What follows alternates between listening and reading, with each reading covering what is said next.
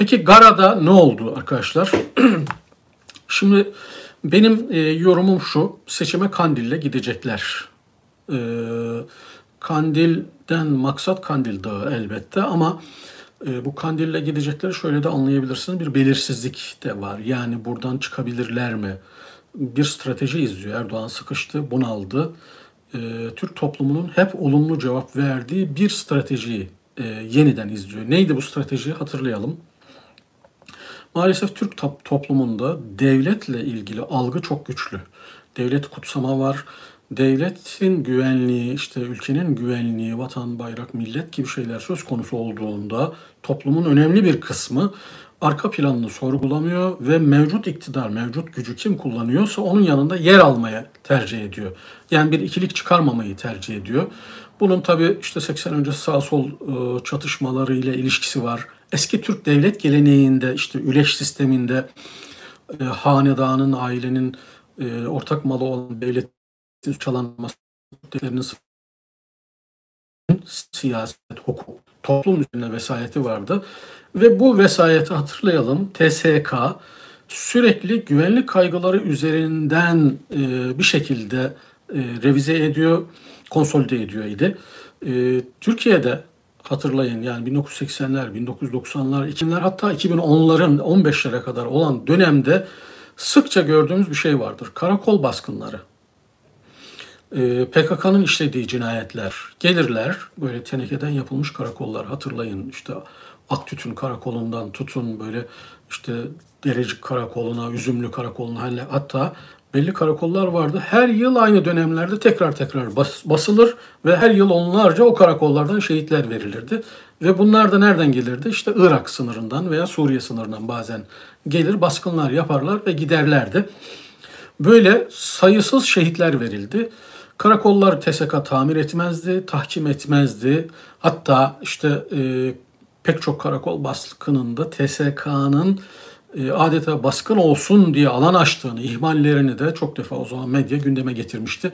Bunlara da şu andaki gibi onlar haber yapanlara TSK'ya it itham ve iftiradan işte milli sırları ifşa etmekten filan diye e, davalar, soruşturmalar açılırdı. Aynı şey. Yıllarca TSK vesayet rejimini yürüttü ve bu vesayetini sürdürebilmek için PKK enstrümanıyla, argümanıyla şunu da ifade etmek lazım. Sorunu çalışmış biri olarak PKK mutlak manada devletin denetiminde ve güdümündedir demiyorum ama PKK ile derin devletin bir şekilde ciddi angajmanları vardır, işbirlikleri vardır. Yani PKK'nın tamamı olmayabilir, içindeki bir kısım unsurlar olabilir ama devletin içindeki bu güvenlikçi kanatlar PKK ile dilediği zaman işbirliği yapabilir, ona dilediği zaman e, eylemler yaptırabilir, ihtiyacı olan eylemleri ve onun üzerinden Türk kamuoyunu değiştirebilirler. Bu güvenlik politikaları ve güvenlik kaygıları üzerinden vesayetini tahkim süreci yıllarca TSK üzerinden yürüdü. Ve karakol baskınlarıyla yürüdü. Aynen bu Gara e, operasyonda olduğu gibi her karakol baskından sonra şehitler verilir, ağıtlar yakılır, cenazeler Anadolu'nun dört bir tarafına dağılır. Bununla ilgili merasimler yapılır. Medyanın da bunu e, kamuoyunda bir hissiyat, bir milli duygu, vatanperverlik falan oluşsun diye her dönemde coşturduğunu güdümlü bir kısım medyanın düşünüyorum. Bu olmamalı mı? Elbette olmalı. E, benim PKK'ya bakışım, HDP'ye bakışım, hepsine bakışım e, belli. Daha önce çok defa söyledim. PKK uluslararası alanda da bir terör örgütüdür. Silahlı olduğu sürece elbette mücadele edilmeli. Türkiye içinde ve dışında. Ama Kürt sorununa bakışım daha ayrı. Kürt sorununun bir kültür sorunu, bir kimlik sorunu, bir insan hakları sorunu olduğunu ve bu problemin PKK'nın bitirilmesiyle bitmeyeceğini, Kürtlerin temel haklarının verilmesiyle biteceğini söyledim. Dağıtmayalım, sadede gelelim. Neydi? Ee, güvenlik politikaları, güvenlik kaygılarını yükselterek TSK'nın toplum üzerindeki vesayetini sürdürme 17-25 ile Ergenekoncularla Erdoğan'ın ittifakına kadar hep süre geldi. Hatırlayın mesela Güneş Harekatı 2008 yani Yaşar Büyük anlattı zannederim. Gittiler binlerce askerle 21 Şubat'taydı kış 2008 götürdüler. Hiçbir şey de olmadı. Hiçbir şey olmayacağı çok da belliydi zaten. Çünkü kışın o coğrafyada, o soğukta bunu herkes bilir. PKK sığınaklarına girer, faaliyetlerini dondurur. Hiçbir şey olmaz.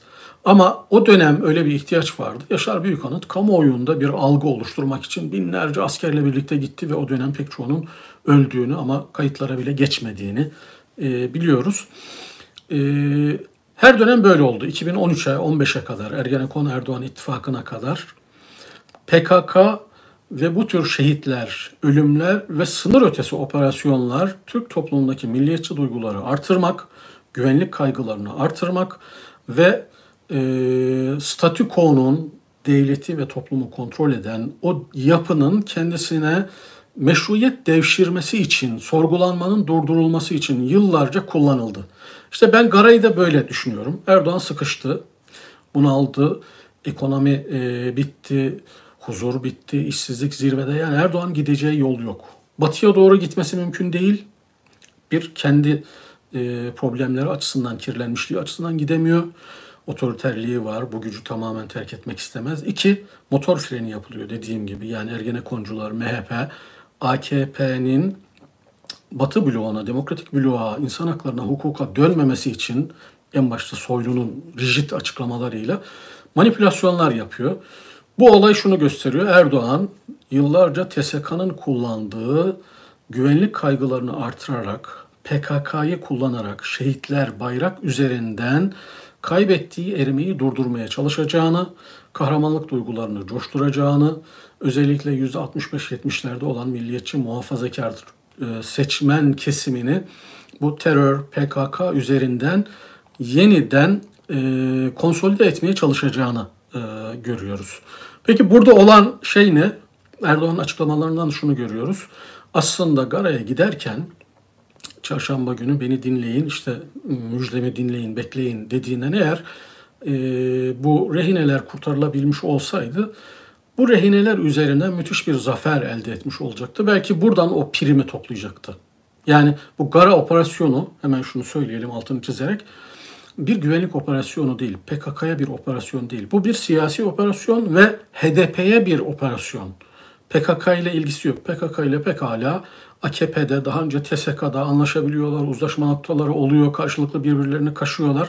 Bunda bir problem yok. Bu HDP'ye bir operasyon ve Kürt sorunu dediğim gibi çalışmış, bunları bilen birisi olarak HDP münhasıran son 4-5 yılda 2015-16'lardan sonra Selahattin Demirtaş liderliğindeki HDP PKK ile açısının en çok olduğu, Öcalan'ın ve Dağ'ın siyasi kanattan en çok rahatsız olduğu en stabil, en Türkiye'ye açık Türkiye'leşmiş partisi. Yani düz ovada siyaset yapsın deniliyordu yıllarca. İşte düz ovada siyaset yapan ve bir miktar arasına mesafe koyan bir şey ama ne Erdoğan'ın ne de e, daha önceki dönemlerde TSK'nın yani o vesayetçi rejimlerin Erdoğan da şu anda vesayetçi bakmayın demokratik seçimlerle gelmiş gibi anayasa, yasa, kural dinlemeyen sivil bir vesayet var. MIT'in bu defa karargah haline getirildiği bir koalisyona dayalı Ergenekoncuların olduğu ama demokrasinin işlemediği bir sivil vesayet var.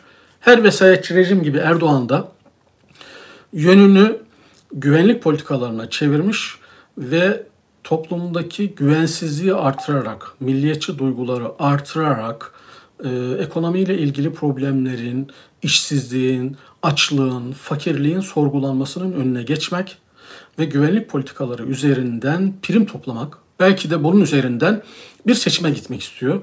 Gara'da e, kurtarılsaydı ki kurtarılma ihtimali askeri stratejiler açısından da o Gara dediğimiz bölge çok sarp bir yer. Hemen zannederim Şırnak'ın alt taraflarında 25-30 kilometre mesafede. E, oraya girip o e, rehineleri kurtarmanız mümkün değil. Kaldı ki 6 yıldır bu rehineler var. Aileleri, aileleri yalvar yarım her yere gidiyorlar, meclise gidiyorlar ve bunlar defalarca AKP ve MHP tarafından bunların kurtarılması, bunlarla ilgili kurtarma çalışmalarının yapılması reddedildi. Havuz medya tarafından haber bile yapılmadı. Ve bunlar nereden kaçırıldı? Bunların büyük bir kısmı Türkiye içinde seyahat ederken yani AKP'nin seyahat özgürlüğünü, güvenliğini sağlaması gereken Türkiye Cumhuriyeti'nin sınırları içinden kaçırılıp götürüldü. Ee, kurtarma gibi bir çabanın olduğu kanaatinde değilim. Kurtarılsaydı bununla sükse yapacaklardı.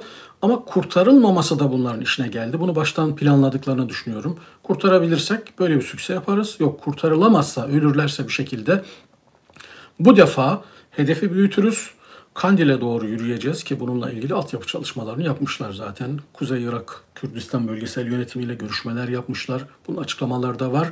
Araştırmalar yapmışlar. 41 uçakla gidiyorlar. Ee, doğal olarak e, rehineler öldü. PKK'nın iddiası rehinelerin bu bombardımanda TSK tarafından öldürüldüğü ama e, PKK da öldürmüş olabilir. PKK e, dünyanın en kanlı örgütlerinden bir tanesi. Hep söylerim dünyada en çok Kürt öldüren örgüt PKK'dır. Özellikle 1980'lerden sonra Öcalan kendisine alternatif ve rakip olabilecek herkese aynen Erdoğan'ın siyaseten biçtiği gibi o şiddetle öldürerek biçmiştir. E, Öcalan'ın elindeki kan veya PKK'nın önde gelen liderlerin elindeki kan kimsenin elinde yoktur. Pekala öldürebilirler ama bunu TSK'nın bu stratejiyi planlayanların görmesi gerekirdi. Onlar da zaten öldürülebileceğini görerek bunu yaptıkları anlaşılıyor. Kurtarırsak kurtarırız, kurtaramasak da milli duyguları bu cenazeler, şehitler üzerinden galeyana getiririz, bir ortam oluştururuz ve bu ortamı basamak yaparız ki onu söylüyorlar. Ee, bunu Erdoğan da söylüyor, Süleyman Soylu da söylüyor. Bir sonraki hedefin Kandil olduğunu, işte kara yılanı bilmem kaç parçaya böleceğiz, PKK'nın üst yönetimini şöyle yapacağız. Ben bu söylemleri analiz ettiğimde şunu görüyorum. Erdoğan ve ortaklarının e, demokratikleşme yönünde değil, rotalarını otoriterleşme ve güvenlikçi yöne doğru çevirdiklerini, bir sonraki seçim atmosferine kadar güvensizliği, terörü, kanı, şiddeti, şehitlerin gelmesini artıracaklarını aynen 80'lerde, 90'larda, 2000'lerin başında olduğu gibi toplumu tedirgin edeceklerini, 7 Haziran 2015'ten sonra 6 ay içinde ülkeyi kan gölüne çevirdikleri gibi e, güvenlik politikalarını uygulayacaklarını, toplumu tedirgin edeceklerini, Kandil'e belki defalarca operasyonlar yapacaklarını ve e, bunun arkasından tabii anketler yapacaktır Erdoğan. Anketlerden arzu ettiği sonuçlar olursa Davutoğlu'nun, bugün eleştiren Davutoğlu'nun o gar e, patlamasında 100 kişinin ölümünden sonra oylarımız yükseliyor dediği gibi anketlere bakacaktır. Oylar yükseliyor ise PKK'nın içindeki devletin derin yapılarıyla angajmanı olan adamlarla birlikte kanı, acıyı ve doğal, doğal olarak milliyetçiliği, e, Kürt düşmanlığını artıracaklar ve buna mütakip, bunu mütakipte seçime gitmek isteyeceklerdir. Eğer alabileceklerse seçimi. E, Erdoğan alamayacak hiçbir seçime gitmeyecektir. Seçimi alamayacaksa e, seçime gitmez veya bir şekilde alabileceği hale getirir seçimi. Ama demokratik bir seçimin olmasını hiçbir şekilde istemez. Peki bunu Erdoğan başarabilir mi? Yani Kandil temizlenebilir mi? Şimdi bunu askeri stratejiyi bilenler, o bölgenin coğrafi yapısını bilenler bilirler. Kandil dediğiniz yer arkadaşlar küçük bir dağ değil. Yüzlerce kilometre karelik bir tarafı İran'da, bir tarafı Türkiye'de, bir tarafı Irak'ta olan devasa ve çok çetin dağlardan oluşan bir alan. Sizin buraya kontrol etmeniz mümkün değil. Buraya girebilirsiniz. Burada üsler kurabilirsiniz kontrol etmek için belli bölgelerini ama oralarda üsler kurduğunuzda da bu üslerin sürekli saldırıya uğrar ve sürekli şehitler gelir. Zaten günün sonunda ben nihai olarak AKP'nin Erdoğan iktidarının Kandil'i işte kontrol etmek filan gibi bir amacının olduğunu düşünmüyorum. Olamayacağını bilirler onlar. Onların hedefi iç politikaya yönelik e, yeni argümanlar oluşturmak. Kandil'de temizledik. Eğer bir iki tane de böyle PKK'nın üst düzeyinden insanları alır Türkiye'ye getirebilirlerse müthiş sükse yaparlar. Ve Türk toplumunun içinde şunu oluşturmak istiyorlar. İşte bakın PKK'yı bitiriyoruz. Kandil'i de temizliyoruz. 40 yıllık bir problem bizim ellerimize temizleniyor. Bunun toplumda bir karşılığı var. Bunu yaparlarsa e, seçim almalarda e, ihtimal dahilinde olabilir. Bakın gördünüz mü adam yapıyor diye. Fakat gerçekte bunun yapılması mümkün değil. İmkan ve ihtimal dahilinde değil. Bunu sadece medya üzerinden bir algı olarak yaparlar. Bunun sonucunda yapmak istedikleri şeylerden bir tanesi de şu, o milliyetçi duyguları artırmak, Kürt düşmanlığını artırmak. Ama asıl hedef burada PKK değil, HDP. Erdoğan'ı rahatsız eden PKK değil. Kaldı ki PKK 5 yıldır neredeyse eylemsiz, herhangi bir şey yapmıyor.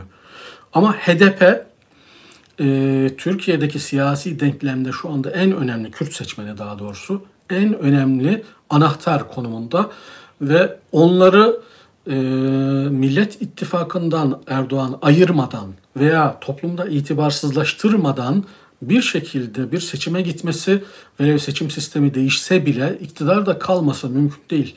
O nedenle de e, aslında bu tür operasyonlarla PKK'yı değil HDP'yi itibarsızlaştırıyor ve diğer siyasi partilerin HDP ile aynı kareye girememesi için girdiğinde toplumdan tepki görmeleri için Kürt düşmanlığını, milliyetçiliği yükseltiyor ve sanki terörist PKK değil HDP'ymiş gibi bir algı oluşturuyor. Ve bunda da başarılı oluyor. İşte hemen Gara operasyonunun arkasında 700'ün üzerinde insanın HDP'li siyasetçilerin evlerine baskın yapıldı ve alındı. Bunların terörle PKK ile ilişkisi varsa, şiddet ve silah kullanmışsa alınmamalı mı? Alınmalı ama 700'ünün birden olması mümkün değil. Türkiye'de herkes potansiyel terörist ee, ve tırnak içinde FETÖ operasyonları artık toplumda kabak tadı vermeye başladığı için pek çok toplumun her kesimde, milliyetçi muhafazakar kesimlerde de akrabaları var ve insanlar illallah diyorlar. Artık bu kadar da hukuksuzluk olmaz, bu kadar da zulüm olmaz diyerek o terör operasyonları tırnak içinde bir karşılık vermiyor. Ama HDP'ye, PKK'ya yapılacak operasyonların toplumun büyük bir kesiminde e, karşılığı var. Çünkü onlar Kürtler. Maalesef böyle bir yaklaşım var Türkiye'de. Kürt olunca potansiyel bir terörist gibi bakılabiliyor. Erdoğan'ın amacı da, AKP'nin amacı da bu e, operasyonlarla HDP'yi tamamen mücrimleştirmek, diğer partilerle bir araya gelmesini engellemek. Böyle bir tansiyondan sonra düşünün mesela İyi Parti'nin oyu şimdi MHP'nin iki katı kadar çıkmış. %10'un üzerine çıktı. Baraj kaygısı yaşamıyor.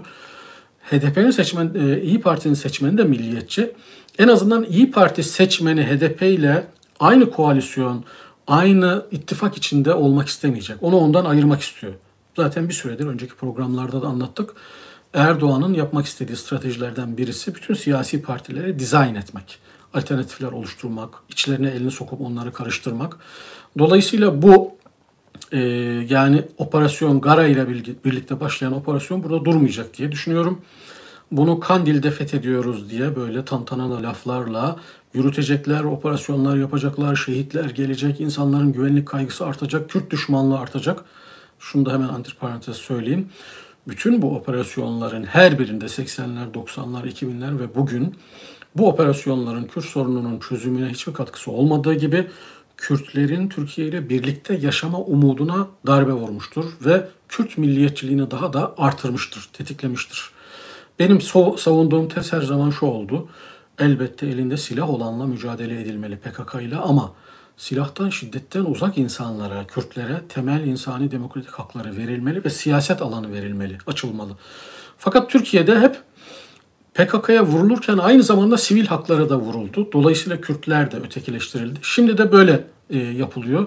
Bu operasyonla evet temelde iki şey yapmaya çalışıyor Erdoğan. Bir, HDP'yi yalnızlaştırma tamamen hiç kimsenin ittifak kuramayacağı kadar vebalı hale getirme, Millet İttifakı'nı parçalama. İki, şehitler, e, PKK, terör olayları, operasyonlar üzerinden Türkiye'deki milliyetçi duyguları artırma, belki Kandil'e operasyon yapıyoruz, Kandil'e gireceğiz, orayı da fethediyoruz diyerek bir tansiyon oluşturma, bir zafer havası oluşturma.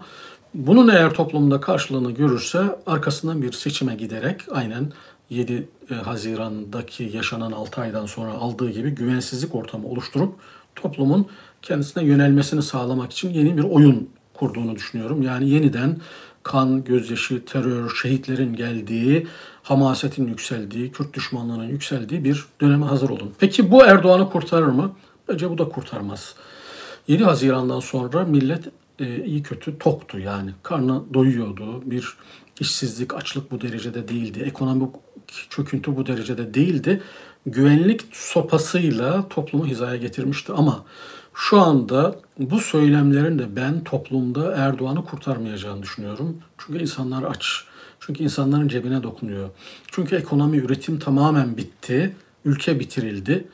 E, bu da kurtarmayacaktır. Kurtarmazsa tek başına otoriter bir rejim kurmayı düşünecektir ama burada da iktidarın içinde işte Ergenekoncular, ulusalcılarla Erdoğan'ın mücadelesi var. Bu mücadeleyi nereye evrilecek bilemiyoruz. Öte yandan bu güvenlikçi politikalar Türkiye'yi batıdan, NATO'dan, AB'den daha da uzaklaştıracaktır. Dolayısıyla onların yaptırımları e, artacaktır.